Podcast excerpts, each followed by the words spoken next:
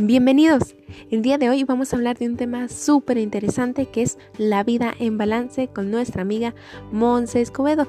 Quédate para que lo disfrutes.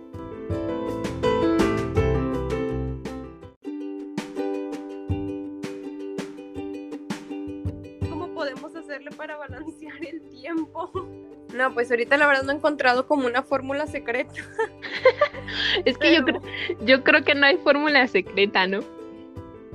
Ya sé. Siento como que lo más cercano podría ser como un balance, pero aún así, cuando tienes muchas actividades, pues cualquier cosa que se te salga de control ya valió que eso todo. Pero para ti, ¿qué es balance, Monse? Para mí, balance es como estar bien en todos mis puntos, o sea, como que en todos los las ramas de mi vida, por así llamarlo. O sea, por ejemplo, ¿eso se puede? Pues es lo más cercano. o sea, por ejemplo, pues dedicarle tiempo a mi familia y al mismo tiempo pues en la asociación de ANSIFEM.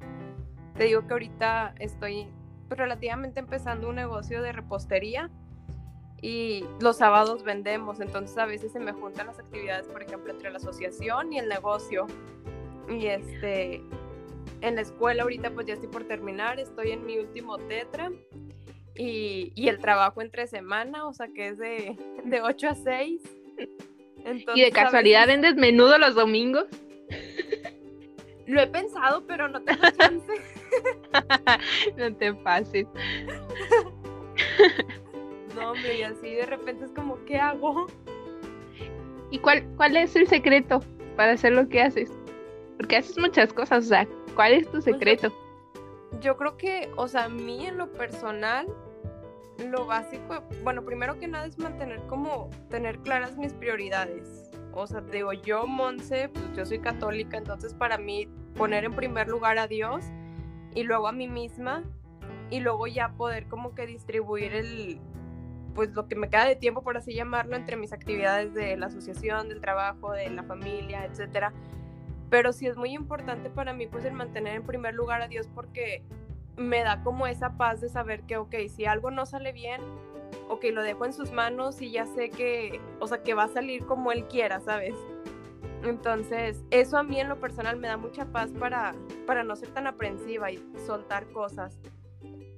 Y otra cosa que también a mí me ayuda muchísimo, pues es el tener a gente que, que me apoye, o sea, en mi alrededor y hacer equipo con gente que, que sepa que me va a responder. O sea, por ejemplo, la asociación me animé a pues aceptar la coordinación ahorita de captación de talentos porque sé que hay un equipo muy fuerte, o sea, con el que puedo contar que en cualquier momento que yo le diga, sabes que no, no puedo con esto, sé que, o sea, que va a entrar alguien al kit y que va a hacer las cosas súper bien, igual o mejor de lo que yo lo hubiera hecho. En el negocio, pues estoy con mi hermana, que mi hermana también es una fregona en pues todo ese tema, entonces muchísimas veces me apoyo demasiado en ella. Entonces, pues eso es como, si se podría decir, lo que a mí me ayuda es eso, mantener esas prioridades y tener gente que me apoye a mi alrededor. Wow, fíjate que para mí ese es el común denominador. Yo creo que en todas las personas a las que admiro y les pregunto cómo le hacen para hacer todo lo que hacen y aún así tener energía o estar alegre, ¿sabes? Digo, bueno, uno tiene un día cansado, pero terminan satisfechos con los que hacen y, y digo, ¿cómo es posible? A veces es un día pesadísimo, pues lo único que quieres es dormir y aún así te comparten ciertas cosas. Y siempre he escuchado esta parte o sea, de, del tema de tener un equipo, tener un, pues sí, un team que te respalde, ¿no? Personas que estén a tu alrededor y sepas que puedes confiar y ayudar y todo eso. ¿Sabes qué? Yo tengo una fórmula que no es secreta, pero me funciona. ¿Cuál? Me, va a servir. O sea, al principio, cuando inicia el día, sé que lo que quiero hacer es algo que me hace feliz. En verdad. O sea, digo, lo que quiero hacer me hace feliz. No, no, no puede ser como así permanentemente, pero digamos que mañana tengo una cita con X persona y no estoy feliz de hacerla. o sea, no, no me siento cómoda, pues la cancelo, honestamente. que hacer las cosas que no queremos hacer. Ahora, creo que... Hay que, hacerlo todo con compasión, con amor, ¿no? Sí, dime. Ahora, creo que dentro de las cosas que nos toca hacer, obviamente siempre va a haber algo que no nos guste. O sea, por ejemplo, tú que eres maestra, pues de repente es como que te encanta ser maestra, pero de repente te toca revisar quién sabe cuántos exámenes y es como, no me encanta eso, pero sabes que es como con un propósito que te agrada. Entonces muchas veces pues sí tenemos que aguantar cosas que, que, no nos encantan, pero pues que sabes que, que llevan algo más. Es que yo creo que aquí es el fondo y no la forma. Sí. Porque el fondo es que me encanta, ¿sabes? Me gusta hacer las cosas, me gusta hacerlo. Hay días en los que, ay Dios, o sea, me cuesta mucho trabajo lo que acabas de decir, revisar, lo odio con todas mis fuerzas, lo odio. me, desespera, me aburre, siento que me quita el tiempo. Pero al fin, el, el fondo es lo importante, o sea, lo que lo que puede proporcionar y lo que el fin último de mi actividad es algo que me hace feliz.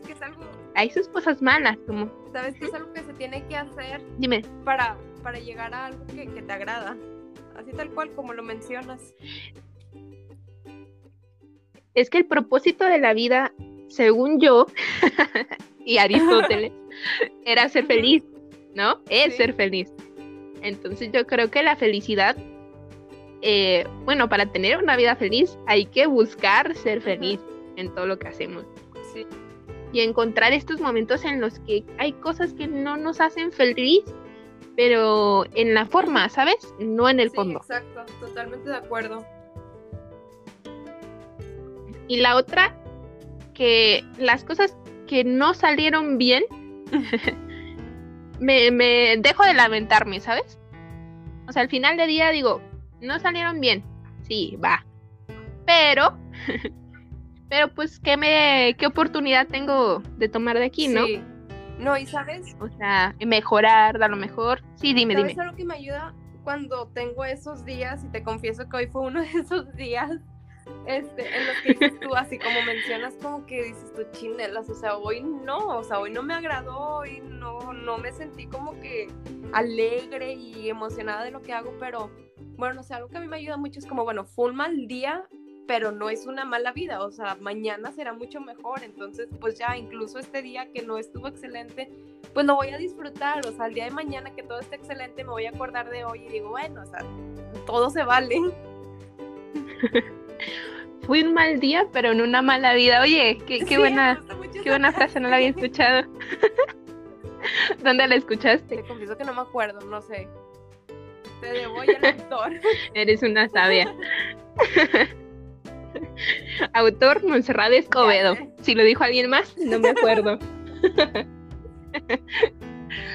Oye, ¿y qué, qué, tips le darías a, a nuestra audiencia para que se relajen esos días que no todo va bien? Pues yo creo que darte tiempo para ti mismo. O sea, por ejemplo, en esos días o así, el encontrar tiempo para hacer ejercicio, por ejemplo, a mí me ayuda mucho, como que es un flujo de endorfinas, no sé. Y este y me ayuda pues a relajarme o ponerme una mascarilla. Te digo ahorita traigo literal una mascarilla y me estoy tomando un té. O sea, como que hacer algo para mí me ayuda. O sea, como que ya me relajo y ya es como que, ok, me pongo, como dices tú, a analizar qué, pude haber hecho mejor, qué no, qué aprendo de hoy y ya.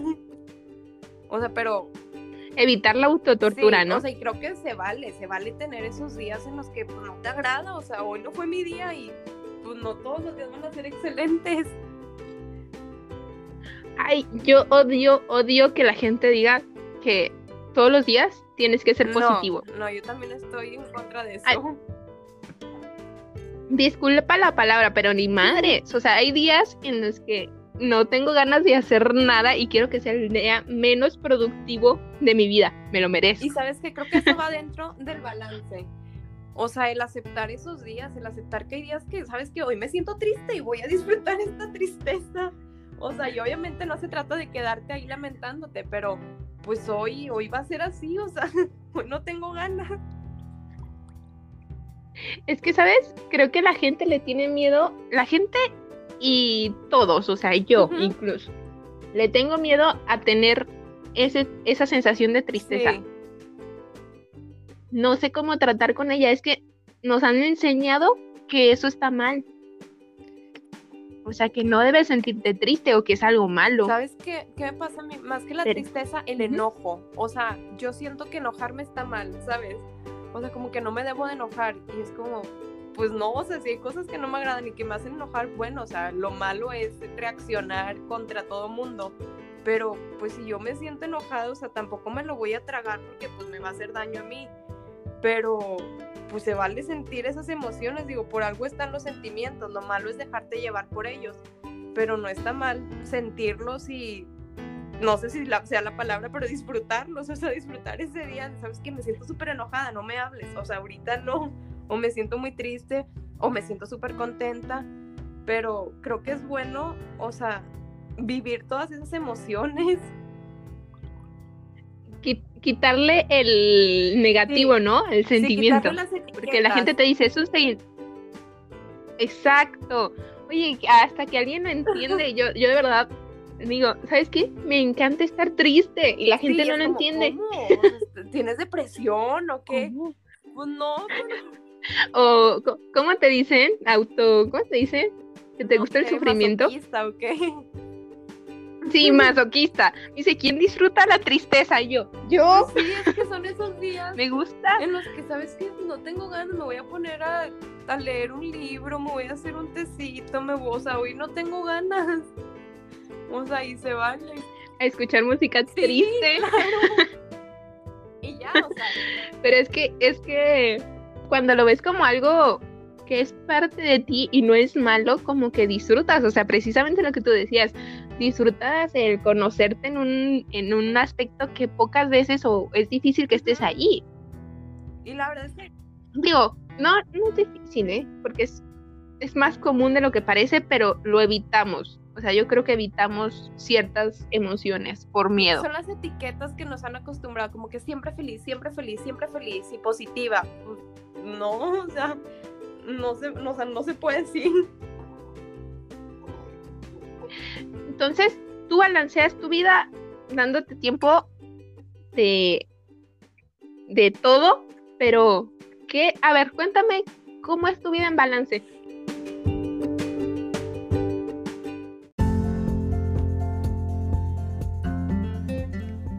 Gracias por escucharnos. Espera la segunda parte en tu podcast favorito. Y recuerda, yo soy tu amiga Adriana